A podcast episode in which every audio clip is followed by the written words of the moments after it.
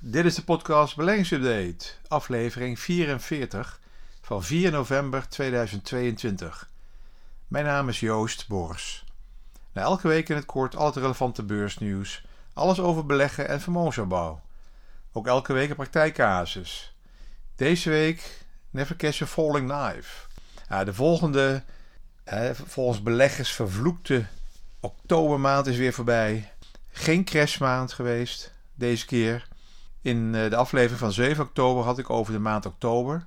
Dat beleggers er eh, toch wel de schrik voor hebben. Maar uit historische cijfers blijkt dat september vaak een slechtere maand is dan oktober. Nou ja, afgelopen uh, die weken voor is er een sterker stel in Amerika. Dat is de laatste paar dagen van oktober. Oktober is wel een goede maand. dankzij die koersprong van Apple Daarnaast werden die aandelen geholpen door het gerucht dat China een minder strikt COVID-beleid gaat voeren en weer eh, meer open gaat. De Chinese beurs herstelde in twee dagen tijd zo'n 8%. Eh, ja, dus de prestatie van Apple verleden week kreeg een dramatisch andere reactie van beleggers dan andere big tech bedrijven. Het aandeel Apple steeg vrijdagochtend zo'n 7% nadat het uh, donderdag winst rapporteerde. Dat allemaal een paar dagen terug. Hè? Dus niet vanaf, vanaf deze week, maar die laatste vrijdag van oktober. Microsoft en Alphabet beleefden verleden uh, week woensdag hun slechtste dagen van het jaar. Meta kelderde donderdag met 24% en Amazon daalde met ongeveer 10%. Nou, Apple ziet er nu stabieler uit dan zijn sectorgenoten, zeggen analisten. De reden liepen uiteen. Hè. Eh, Meta worstelde met een krimpende vrije kaststroom, terwijl ze metaverse uitgavenreeks voortzetten. Alphabet zei dat de advertentieverkoop vertraagde, omdat YouTube zijn allereerste omzetdaling rapporteerde. En Microsoft werd onder druk gezet door zwakke richtlijnen en cloud-omzet, die de verwachtingen misten. Nou, Amazon uh, miste omzetramingen en signaleerde een zwak vakantiekwartaal en een dalende winst. Nou, de koers van Amazon daalt steeds verder en staat nu onder de 90 dollar. Van de afgelopen 12 maanden is het bijna een min van 50%. En dat is veel voor een van de werelds grootste bedrijven. Ja, en dan moet de eventuele recessie nog eh, komen. Hè? Dus uh, ik ben benieuwd. Van de vijf grootste aandelen ter wereld houdt alleen Apple zich nog staande. Ja, maar hoe lang nog? Ja, maar Apple ziet er nu wel een stuk stabieler uit dan zijn collega's. Vooral omdat de angst voor een recessie eh, begint te wegen op die advertentieverkopen en potentiële vakantieuitgaven. Zoals Google, dus Alphabet met Google en YouTube, uh, Facebook, de Meta en uh, Amazon. Die zijn afhankelijk van vakantieuitgaven, zo Amazon, maar ook van advertentieinkomsten. En Apple is daar iets minder gevoelig voor. Eh, Apple is wel afhankelijk van, de, van hardware, dus de uh, verkoop van uh, MacBooks en iPhones. En vooral van diensten, hè? abonnementen en diensten. En dat, dat mensen kopen dat nog steeds. Ja, ik vind het wel een beetje raar dat je als een recessie zit, straks werkeloosheid gaat oplopen, dat je nog telefoontjes koopt van 1200 euro per stuk. Dan moeten we nog maar kijken hoe dat gaat met Apple. Nou, de hele week was het weer wachten, wachten, wachten op het rentebesluit van de Amerikaanse Centrale Bank op eh, afgelopen woensdag. Het belangrijkste is niet de verhoging die wordt aangekondigd, maar de uitspraken over de komende verhogingen. Iedereen hoopt op een minder strenge, sterke verhoging in december en in 2023. Verwachting voor deze week was 75 basispunten. Nou, dat is, eh, die kwam er dan ook. Hè. Ik kreeg 75 basispunten verhoging. De tegenvaller was dat uh, Powell namens de centrale bank in zijn toespraak toch een sombere, hardere toon aanhield en aangaf dat er voorlopig geen lichtpuntjes zijn. De toespraak was wat verwarrend en de beurs ging echt alle kanten op, de eerste 30 minuten, woensdagavond, en daarna duidelijk uh, neerwaarts.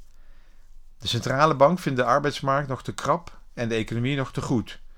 Vooral de arbeidsmarkt zorgt voor inflatie, volgens de Fed, het zogenaamde uh, loongolfspiraal. Uh, maar meer werkloos is eigenlijk meer werkloos is goed voor de economie en, uh, en uiteindelijk de beurs. Maar zo gaat het in de, economie. dus als je meer werklozen hebt, betekent dat de loonkosten minder hard zullen gaan stijgen. En het is dan indirect dan een lagere inflatie. Het aansturen door de Fed op een recessie in de Verenigde Staten is in tegenstelling wat velen zeggen geen doel op zich. De inflatie en groeicijfers zullen de volgende stappen van de Fed bepalen wat betreft het tempo en de richting. Waar dat zal eindigen weet niemand, maar het einde aan de serie renteverhogingen komt iedere dag wel een stukje dichterbij. En zeer waarschijnlijk krijgen we te maken met uh, wel hogere rentes voor een langere tijd. Dus dat we op een gegeven moment wel naar een bepaald niveau gaan. Misschien in Amerika de rente zo rond die 5% terecht zal komen. En dat het daar dan toch wel even een langere tijd zal zijn. Het zal niet zijn dat je daar een, een maar een maandje zit en dat dan de rente weer uh, fors verlaagd wordt. Dus we zullen daar een, tijd een soort ja, zijwaarts patroon zullen zien. Ja, de financiële markten worden dit jaar toch wel in belangrijke mate gedreven door deze bewegingen op de obligatiemarkt. De stijging van de rentes op de kapitaalmarkt veroorzaakt door de hoge inflatie en de reactie daarop van centrale banken. Het leidt niet alleen tot dalende obligatiekoersen, maar het zet ook de waardering van aandelen, zoals de koers-winstverhouding, onder druk. Enerzijds omdat beleggers weer een alternatief hebben voor aandelen. Dat zijn namelijk obligaties. Je krijgt nu weer 4,5% eh, in Amerika. En omdat obligaties door die hoge rentes interessant worden, is er dus een alternatief voor aandelen. Anderzijds speelt de rente een belangrijke rol bij de waardering van aandelen. De toekomstige winsten van bedrijven moeten namelijk verdisconteerd worden tegen een hogere rente. Wat betekent dat deze omgerekend naar de huidige contante waarde eh, minder waard worden. Oké, okay, wat theorie waarom die aandelenmarkt het ook een beetje moeilijk heeft. En nu zijn die obligatierentes dit jaar flink gestegen en de aandelenkoersen ook flink gedaald. Allebei zijn gedaald. De obligatiekoersen zijn gedaald en de aandelenkoersen zijn gedaald. De vraag is hoe ver deze trends nog zullen doorzetten. De renteverhoging van centrale banken die nog zullen volgen, zijn wel al zo goed als een beetje ingeprijsd in die aandelenmarkt. Signalen dat de inflatie een hoogtepunt heeft bereikt, in combinatie met de verzwakkende economische cijfers, kunnen er wel voor zorgen dat de centrale banken de voet van het rempedaal kunnen gaan halen. Dit zou ook een einde van de stijging van die obligatierentes kunnen inluiden.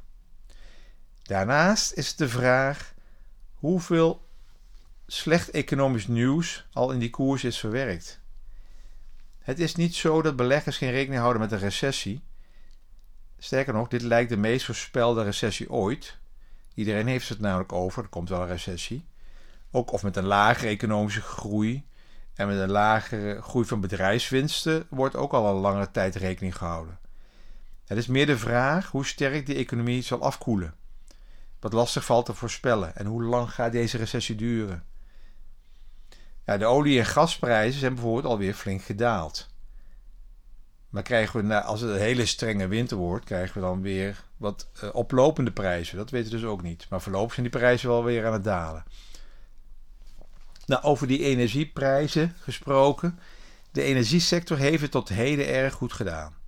Zowel voor individuele aandelen als de indextrekkers in de sector energie zien we stijgingen, hebben we stijgingen gezien van zo'n 30% voor individuele bedrijven tot wel 65% voor sommige sector energie-indextrekkers. Over de afgelopen 10 maanden, dus dit jaar, hè, 65%. Nou, ook Shell doet het goed.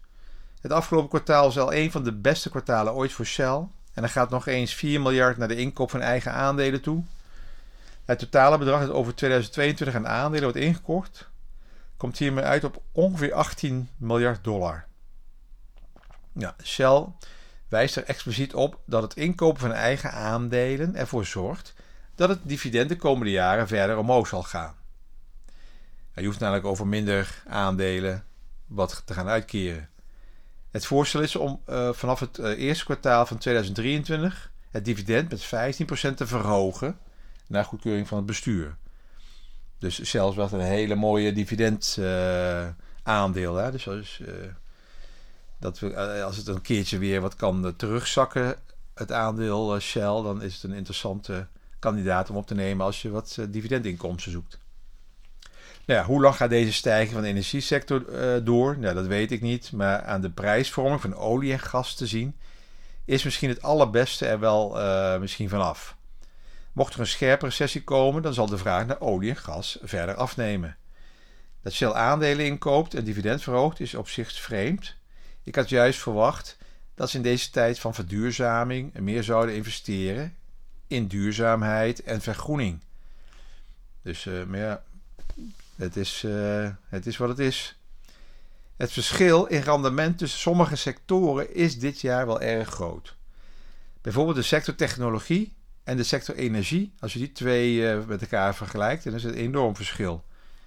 Je zit bijna op 100% uh, ertussen.